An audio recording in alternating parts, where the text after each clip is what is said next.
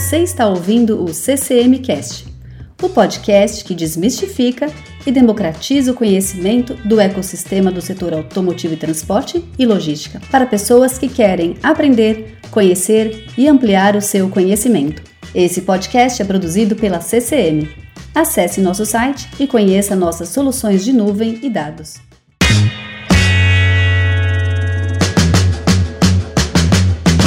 Olá, seja bem-vindo, seja bem-vinda a mais uma edição do CCMcast. Meu nome é André Rosa e hoje nossa conversa tem como foco a evolução de uma multinacional brasileira criada em Santos há quase 30 anos e que hoje é a maior integradora logística da América Latina. Nosso convidado é o Ricardo Tavares, ele é diretor de contratos logísticos da Asia Shipping, Ricardo, seja muito bem-vindo ao CCMcast. Eu que te agradeço pela oportunidade e tenho certeza que vai ser algo bem importante que nós vamos criar hoje. Maravilhoso. Não, tenho certeza disso. É, bom, também tenho certeza, Ricardo, que o nosso ouvinte evidentemente já conhece, mas eu gostaria muito que você contasse um pouco sobre a Asia Shipping, sobre a atuação de ponta a ponta que a Asia Shipping oferece e, claro, como é que começou a sua história dentro da empresa. A Zé Shipping ela foi fundada em 1996, uma empresa que cresceu muito e hoje ela, ela vem trabalhando é, com toda a cadeia logística. A gente pode dizer que todos os pontos, todas as pontas que estão dentro da cadeia logística, a Asia Shipping hoje ela atua, né? Aí a gente pode migrar esse pensamento para a logística integrada, que é o que normalmente todo mundo trabalha bastante, fala bastante sobre isso, né? Que nada mais é que a interação é, entre todos os processos da cadeia. E antes da gente definir, Ricardo, o que é logística integrada e falar um pouco da importância disso, uma curiosidade em relação ao perfil do cliente atendido, né? Porque o próprio nome, a gente presume, o leigo, um ouvinte mais leigo vai presumir que de repente um cliente da Asia Shipping é um cliente que lida com comércio internacional ou empresas que, que têm essa necessidade. Mas dá para a gente dizer que, que não se trata apenas desse tipo de perfil, né? Não, eu acho que não. É, que quando a gente fala de logística, sendo ela integrada ou não, a gente fala que é, um determinado produto, uma determinada mercadoria sai de ponto A para ponto B. Dentro desse ponto A, ou entre esse ponto A e esse ponto B, tem uma cadeia diversa aí é, com diversos modais que atuam, né? Então, eu vejo muito mais do que você trabalhar com cargas internacionais, né? Você trabalha realmente toda a cadeia, toda a cadeia. E o que, que é exatamente, Ricardo, logística integrada? Vamos agora aprofundar um pouco essa definição de ponta a ponta, até para que a gente entender por que, que essa abordagem é importante para qualquer operação comercial. Sim, como eu disse, né, a logística integrada, a gente sempre fala da, da interação entre vários modais. Né? Então, não é simplesmente você coletar uma casa, por exemplo, uma carga, perdão, por exemplo, na Ásia e trazê-la para o Brasil. Então, quando você faz uma operação dentro da logística integrada, significa que você vai coletar uma carga na Ásia, isso representa o ILAND que acontece lá fora, e até a entrega dessa mercadoria ou produto na porta do cliente final. Então, dentro é, desse transporte de longo curso, você tem vários modais que atuam ali dentro. Isso caracteriza uma logística integrada. Ok? Assim, indo de maneira simplória é, a logística integrada. E, e para a gente detalhar um pouco mais, é, eu posso imaginar, Ricardo, o tamanho do desafio em fazer, por exemplo, com que a Asia Shipping consiga ter parceiros logísticos que possam oferecer a melhor eficiência, a melhor competitividade para que todas essas pontas da cadeia possam ser asseguradas dentro de padrões de conformidade, dentro de padrões de qualidade. É, conta um pouco para a gente a respeito desse desafio, Ricardo. É, é, eu acredito que não só para a Asa Shipping, mas como para outras empresas que trabalham com logística, você ter bons parceiros, parceiros fiéis, que te apoiem, é imprescindível você não conseguiria é, fazer nada sozinho, trabalhar sozinho. Os parceiros são muito importantes. Então, a Asagip conta com um leque de parceiros aí bem forte, que agregam é, no serviço que a empresa desenvolve hoje. é, desde o aquaviário, como o transporte rodoviário, é, entre outros. Então, eu acredito que isso também seja é, um motivo do sucesso da companhia é, durante todos esses anos. Ricardo, a sua atuação dentro da Zeship, me corrija se eu estiver errado, está muito mais associada entre os modais que a companhia oferece ao transporte rodoviário, né? Então, até por conta disso, seria muito interessante te ouvir falar um pouco mais sobre a importância do transporte rodoviário, especialmente no, no, num país como o Brasil, né? onde basicamente a gente pode supor que seja o principal entre os modais, uh, e, e, qual é a importância disso, e mais importante, vamos voltando aqui aos, aos desafios entre essa integração que não parece tão óbvia para quem está ouvindo. Né? A gente fica com a sensação de que apenas o, o modal rodoviário é que muitas vezes acaba uh, impactando de forma geral, mas pelo que você já apresentou para a gente, tem essas amarras, essas pontas, por exemplo, entre mercadorias que vêm uh, tanto do Porto de Santos quanto de outros portos atendidos pela companhia, passando por outros modais, né, até chegar finalmente àquele que nos presume aqui, ouvindo de forma leiga, que seria, digamos assim, o, o, o, o modal mais utilizado no Brasil. Né? É, vamos lá. É, primeiro falando da minha atuação. É, sim, hoje eu, eu, represento a companhia dentro do, do Contract Logistics, né, é, que é a logística nacional, inclui o transporte rodoviário, como inclui agenciamento é, de terminais, tanto da retroárea como operadores portuários, ou seja, um conjunto inteiro, é, cabotagem. Então, assim, é, que são modais que o transporte rodoviário, como você falou, é, o complemento, né? E sim, o transporte rodoviário, com certeza, sem sombra de dúvidas, continua sendo ainda o principal sistema logístico é, o principal facilita, é, facilitador perdão, é, de acesso entre as cidades para viabilizar a circulação de cargas, sabe, com maior eficiência e rapidez. Não tenho dúvida disso. Para que a gente possa entender, Ricardo, um pouco das dimensões da Asia Shipping dentro desse lugar, dentro desse, desse aspecto, qual é o volume? Não precisa nem contar muitos detalhes, não, mas só para a gente ter uma noção da, da, amplitude, da grandeza. Qual é o volume da, da, de carga, por exemplo, que a Zé Shipping hoje consegue administrar? E, e, o mais interessante, eu acho que esse é um ponto que a gente pode se aprofundar aqui, a Asia Shipping não possui uma frota própria, basicamente a atuação dos parceiros, desses parceiros logísticos, né? É, uh, é o que eu te falei anteriormente, né? Você ter bons parceiros é imprescindível no transporte rodoviário, sem sombra de dúvidas, você precisa ter parceiros é, bons e que sigam algumas regras, que são regras importantes. Principalmente quando a gente fala que a Zé Chip é uma empresa que não tem veículo próprio, porém ela é um transportador rodoviário, sim, é, registrado na NTT, sim, temos dois veículos, mas assim, não temos uma frota, ok? Então, quando a gente trabalha na subcontratação por exemplo, de transportadores rodoviários, a gente é, trabalha bem firme a questão da homologação e qualificação do transportador dentro da companhia. Então, assim, os transportadores que atualmente prestam serviços para a Asa Shipping, eles passam por, um, por uma análise né, bem criteriosa para que a gente possa homologá-los e na, depois eles possam realizar realmente os trabalhos de transporte rodoviário, seja para contêiner, para carga solta, para carga projeto.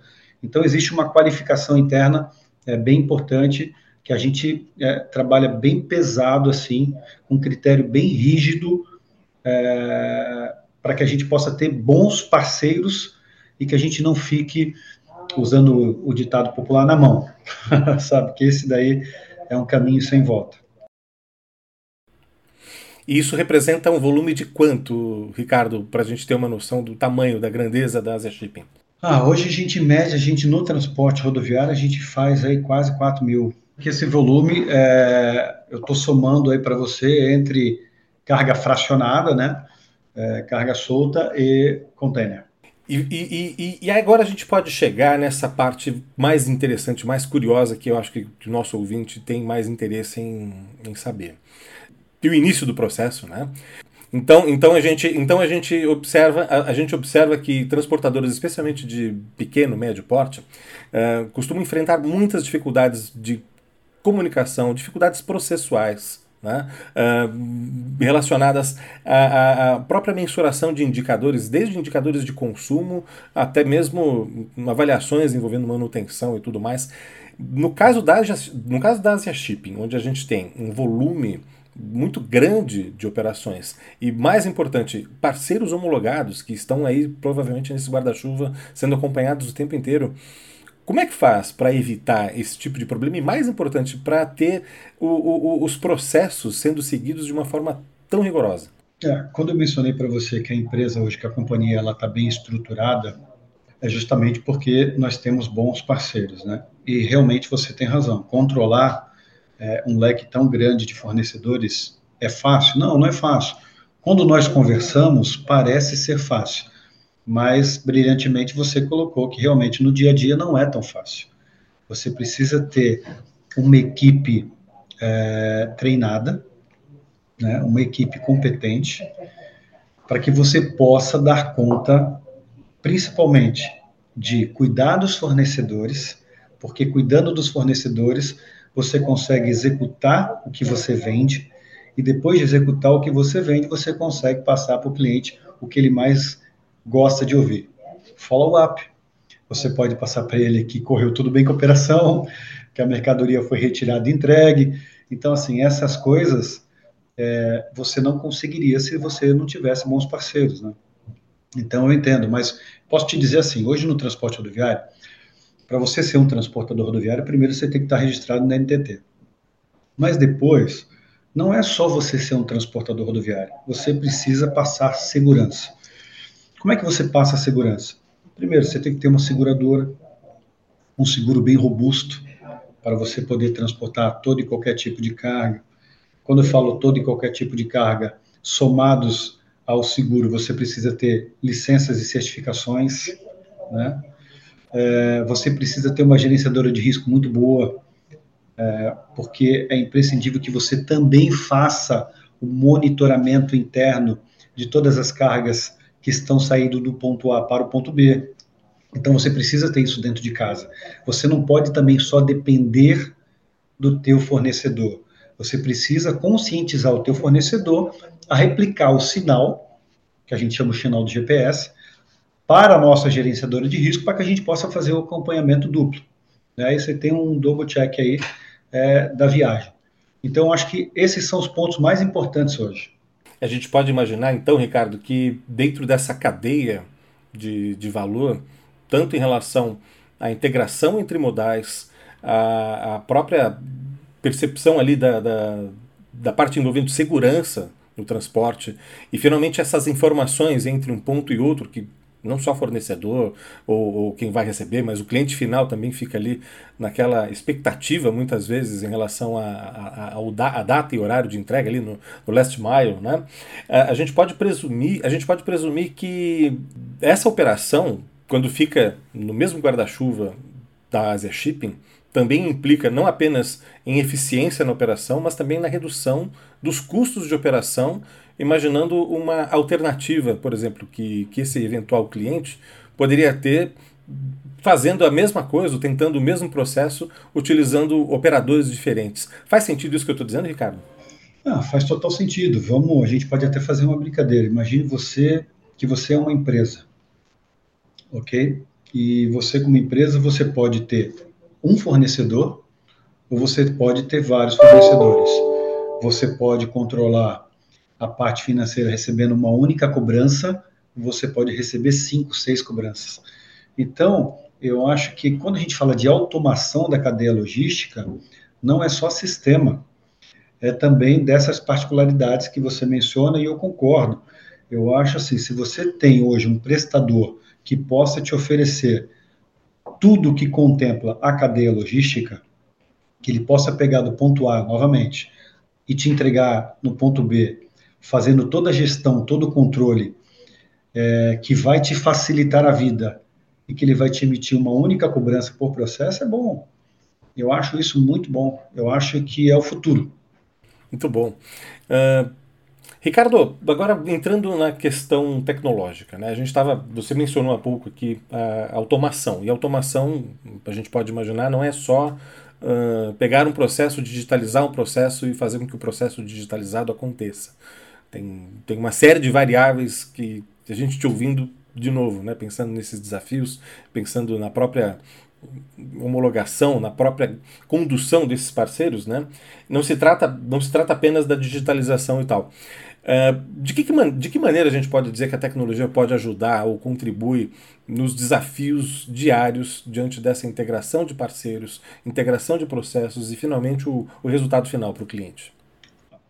Vamos lá, vamos transferir essa sua pergunta para o mundo rodoviário. É, quando você, mais uma vez, trabalha com fornecedores que te ofertam, além da parceria, veículos novos, você contribui, é, sistemicamente falando e trabalhando dentro da segurança, é, muito para o nosso final, que é o cliente. É, porque quando você tem veículo novo, significa que você tem economia, né? Um veículo novo vai queimar muito menos diesel do que um veículo mais antigo. É, essa é a realidade, né? Os veículos novos, ele já vem com aprimoramento de fabricação né, de diferentes tipos. E aí ele te possibilita o quê? Maior restabilidade. É, a maioria dos caminhões hoje, eu, eu costumo brincar, é, são uma BMW, porque assim, o sistema é, interno dos veículos, te falo, vai, de 2019 para cá, são incríveis. Incríveis. Você entra dentro do caminhão, fecha a porta, você acredita que está no carro, é, de tanta informação e tecnologia que ele tem. Então, acho que isso contribui muito para toda a cadeia, em vários sentidos. Você entende? Vários sentidos. Fica muito mais fácil você rastrear através do GPS um veículo novo do que um veículo mais antigo. E antes da gente entrar na coleta de dados que veículos novos podem proporcionar e como que vocês fazem esse tipo de controle, eu quero aproveitar esse gancho, Ricardo, para falar um pouco sobre impacto ambiental. Uh, sobre de que maneira, por exemplo, uh, especialmente no modal rodoviário, uh, a Asia Shipping fica atenta, por exemplo, a essa questão envolvendo não só veículos novos, mas a própria, ao próprio volume de cargas, ao volume de, de, de operações, e como que como que isso impacta em ações que dizem respeito à sustentabilidade, a, a, a, outros impactos ambientais? De que maneira, de que maneira a homologação desses parceiros está relacionada a essa questão, Ricardo? Existe um, um, um termo que está sendo bem utilizado aí nos últimos anos das empresas que são amigas do meio ambiente. Eles falam bastante. Um termo em inglês que é o eco-friendly, então eles falam, não, amigo do meio ambiente. É, hoje a Asa Shipping, ela é uma amiga do meio ambiente, porque a partir do momento que você subcontrata parceiros, fornecedores, com veículos novos, que tipo de veículos seriam esses? Ah, acredito que veículos ali desde 2012 para cá, eles já, já, tem, já trazem é, o Euro 5. Não sei se você conhece o Euro 5, mas o Euro 5 ele trabalha diretamente é, com a sustentabilidade, né? Então, assim, é um serviço ecológico e sustentável. E agora, a partir de janeiro de 23, a gente já veio para o Euro 6, que é um sistema bem mais moderno, né?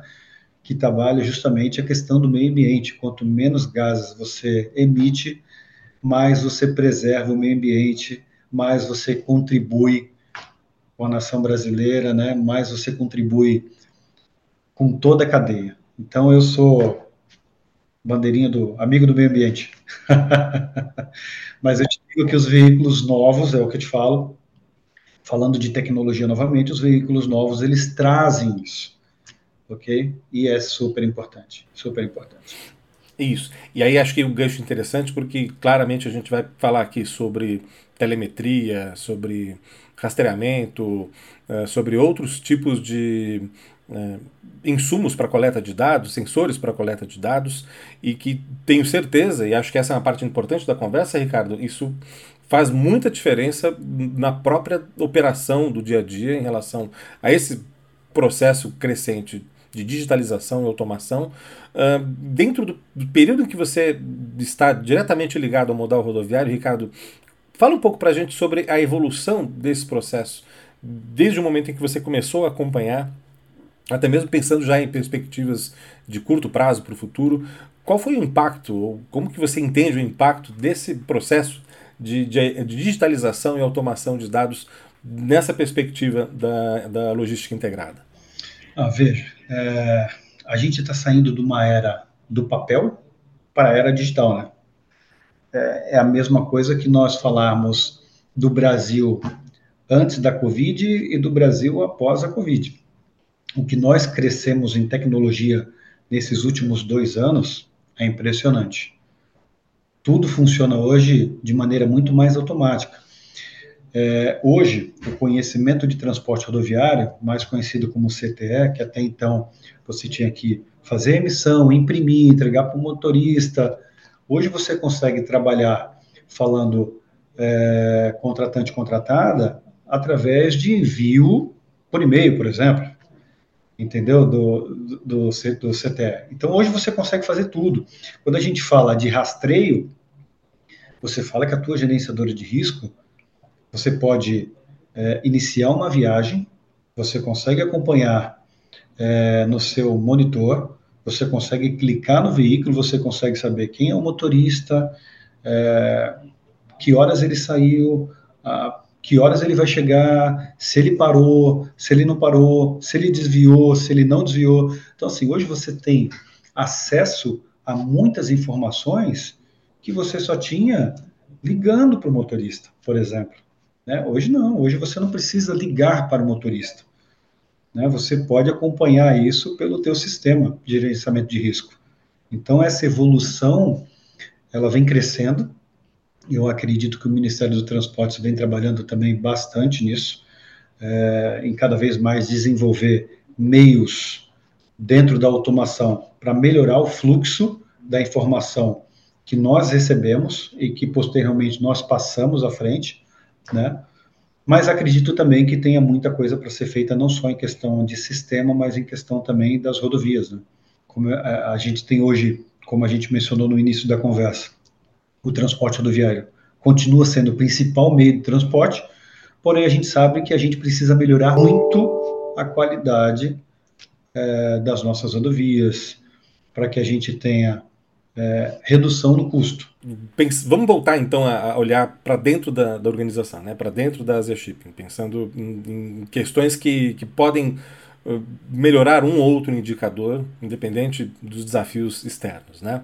É, pensando para frente, Ricardo, existe alguma iniciativa dentro do modal rodoviário em utilizar, por exemplo, algum outro tipo de, de tecnologia, como um, veículos autônomos, uh, como algum tipo de solução envolvendo inteligência artificial para otimização de, de, percurso, otimização de rota, se é que isso já não está sendo feito, se é que isso já não está sendo colocado em prática. Pensando para frente, Ricardo, o que, que a gente pode imaginar que, que dê para fazer algum, algum tipo de perspectivas futuras em relação a, a esse aspecto? Ah, posso te dizer que atualmente a gente investe muito em tecnologia. Isso é algo que a gente faz a longa data. Eu não vejo é, você parar hoje de investir em tecnologia, como eu também não vejo o mercado, é, no geral, independente do segmento, parar de investir em tecnologia. Eu acho que a automação hoje ela faz parte da nossa vida. Não começou no início da pandemia, onde praticamente todas as empresas migraram para o home office, depois voltaram para o modelo híbrido. Então, hoje a gente tem presencial e híbrido. É, eu acho que não vai parar por aí é, a questão de automação. E quando a gente fala do transporte rodoviário, o que a gente espera para o futuro, em termos de automação, é justamente aprimorar que nós já temos hoje, porque assim, o transporte rodoviário já existe. Você não vai inventar a roda novamente o comércio exterior, a logística é, integrada, ela já existe há muito tempo. Você não criou nada novo, você melhora o que já existe. Então, essa melhora contínua dentro da automação, dentro da criação de novos sistemas que possam cada vez mais otimizar é, o trabalho manual, eu acredito que ela vem muito forte e vai continuar crescendo. É você ter um sistema que você tem acesso a vários órgãos, por exemplo, com robôs, e que você colete informações, consolide essa informação e possa trabalhar a partir daí. Então, eu vejo isso muito forte no futuro, é, não só de outras companhias, como da própria Asa Chip. Você estava mencionando, Ricardo, que o período recente, o período de pandemia, ali 2020 até, vamos colocar 2022, né? Ele foi um acelerador, né? ainda que com, com a duras penas, ainda que a pandemia não seja exatamente uma coisa boa, mas de certa forma isso acelerou muita coisa, estimulou especialmente o e-commerce, né? E que de certa maneira impulsionou a, a, a, a própria, o próprio desenvolvimento tanto de, de, de outras empresas de pequeno, médio, médio porte voltadas à, à questão do e-commerce, mas especialmente quem já vinha com uma expertise no transporte, como era o caso da, da Asia Shipping. Esse, essa velocidade, essa aceleração do desenvolvimento que a pandemia proporcionou, ela permanece neste momento em que a pandemia arrefeceu, a velocidade com que a evolução, na sua percepção, Ricardo, é, é, é basicamente a mesma que a gente vem acompanhando nesses anos, ou agora talvez seja um momento de observar a, a evolução tecnológica com um, um, ritmo diferente, imaginando inclusive que as coisas possam não exatamente voltar ao normal, mas estar num ritmo diferente em relação ao que a pandemia nos proporcionou. Agora eu vou te responder como o Ricardo, tá? Minha opinião particular. Eu vejo que é, nós gostamos muito da automação. Nós gostamos muito do sistema e mesmo sabendo que nenhuma empresa estava preparada para uma pandemia e que todo o crescimento tecnológico que aconteceu é traumático, porém benéfico, ele vai se perdurar. Eu acredito que as companhias não vão parar, vão continuar em ritmo acelerado, investindo em automação, investindo em tecnologia, investindo em otimizar tempo de processo é, isso vai acontecer, vai continuar acontecendo muito forte. Muito forte. Eu acho que o Brasil entrou numa fase agora que ele não volta mais atrás. Vou te fazer uma última pergunta, Ricardo, aproveitando que a gente tem bastante tempo, mas uma pergunta que eu tenho curiosidade, inclusive, em relação a, a, a essa comparação que eu mencionei há pouco entre o Brasil e, e outros continentes, outros países. Uh, você, você e a Asa Shipping fazem algum acompanhamento em relação a, a empresas que oferecem serviços semelhantes ou que oferecem esse tipo de estrutura semelhante mundo afora, inclusive como benchmark, inclusive para identificar oportunidades, identificar o que, que funciona, o que, que não funciona, o que, que é tipicamente brasileiro e o que de certa forma pode ser utilizado lá fora. E dentro dessa perspectiva, o que, que você pode dizer para a gente em relação ao que se faz lá fora que funciona e que pode ser incorporado aqui e talvez o mais importante, o que a Asia Shipping já vem fazendo nesses últimos 30 anos e que, orgulhosamente podemos dizer assim, acaba se tornando referência em relação a esse mesmo tipo de estrutura lá fora? Eu vejo que a Asa Shipping é uma empresa que sempre inova. Ela gosta de inovar, ela sempre está antenada em tudo que acontece lá fora e tenta aplicar dentro do, do país rapidamente. Eu acho que esse é um dos segredos da companhia e o motivo pelo qual ela vem crescendo bastante, sabendo que por trás do CNPJ a gente tem pessoas e muitas pessoas muito qualificadas. Então, eu posso te dizer que a multimodalidade ela existe em outros países há muito tempo. Existe e funciona. Eu acredito que a multimodalidade dentro do Brasil ela patinou um pouco sabe? Ela demorou um pouquinho para acontecer vivamente como acontece agora. E aí eu vejo os méritos da companhia, ou seja, da Asa Shipping, por ter acreditado nisso lá em 2010. Ela acreditou, apostou e hoje colhe os frutos. Então, muitas é, empresas olham para a Shipping e falam, pô, aquela empresa é um operador logístico. Mas por quê? Porque ela tem um leque de opções ela oferece tudo que a cadeia pode oferecer de melhor, né? E ela oferece com eficiência. Então, eu vejo que essa é uma das vantagens da companhia, trabalhar na multimodalidade na sua essência. Muito bom, muito bom. Ricardo, vou te fazer então. Falei que seria a última, né? Mas lembrei de mais uma que eu acho que essa vai funcionar para a gente aqui para finalizar. Dentro do que a gente conversou, tem algum tema, algum assunto, alguma, alguma questão interessantíssima que vocês vêm discutindo, que vocês vêm trabalhando, conversando internamente e até mesmo divulgando para os seus parceiros e que dentro desse nosso resumo da atuação, da, do tamanho, do volume da operação, a gente acabou não mencionando, seja em relação a oportunidades ou mesmo a desafios que a, que a Asia Shipping vem enfrentando ou está no radar para o médio, pro curto prazo? Ah, eu vejo que assim a gente tenta sempre se sobressair a toda e qualquer dificuldade, mas as dificuldades ela acontecem todos os dias. A gente tem que saber lidar com as dificuldades. É, eu, eu continuo na, apertando a mesma tecla, tá? Eu acredito que o foco é automação. Eu acredito que o foco vai ser melhorar a qualidade do processo que já existe hoje. Lembrando sempre, o nosso principal é sempre o nosso cliente. Esse é o principal, é para ele que a gente trabalha. E aí a gente, é, a empresa conscientiza todos os fornecedores do mesmo, entende? Então eu vejo que automação, tecnologia e certificação é o caminho da companhia para o futuro.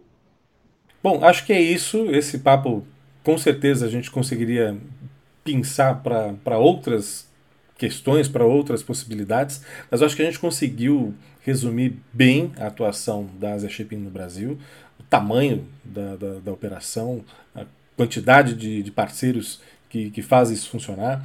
E para a gente encerrar, Ricardo, além de te agradecer pelo tempo, agradecer a todo o time da Asia Shipping pelo espaço, uh, dentro aqui do nosso do, do, do CCMcast.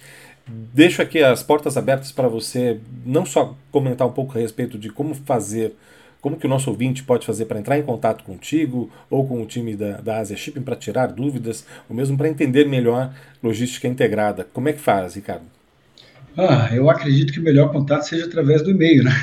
As pessoas que quiserem, elas podem entrar é, em contato através do e-mail da companhia eu posso te falar agora, depois a gente pode colocar o e-mail também no, no, no, final do podcast, mas é ricardo.tavares, arroba br, asgroup.com. Ricardo, muitíssimo obrigado pelo seu tempo, pela sua agenda, para trocar essas figurinhas conosco. Desejo muito sucesso a, a você, a todos os colegas da, da Asia Shipping, que continuem crescendo. E até uma próxima oportunidade, viu? Eu que agradeço pela oportunidade, foi um prazer conversar com você sobre essa cadeia que, ao passo que enxergamos pequena, ela é muito grande, muito vasta, ela muda constantemente. Então, fico aqui deixando para você as portas abertas para a gente fazer mais uma vez um bate-papo tão bom, tão tranquilo e suave como foi esse. E para você que ficou conosco até o final, não se esqueça, procure pela CCM Tecnologia no LinkedIn e vá comentar o que você achou do nosso papo com o Ricardo Tavares sobre a Asia Shipping. Aproveita, assina o CCMcast na sua plataforma de áudio favorita e assim você continua acompanhando todos os nossos próximos papos sobre a relação entre tecnologia, transporte e logística. Um grande abraço e até o próximo episódio.